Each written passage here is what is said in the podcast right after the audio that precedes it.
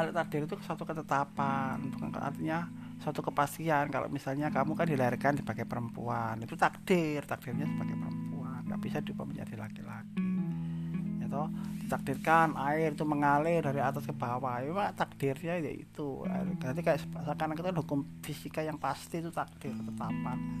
Matahari terbit dari timur, tak ditakdirkan seperti itu. Itu takdir namanya.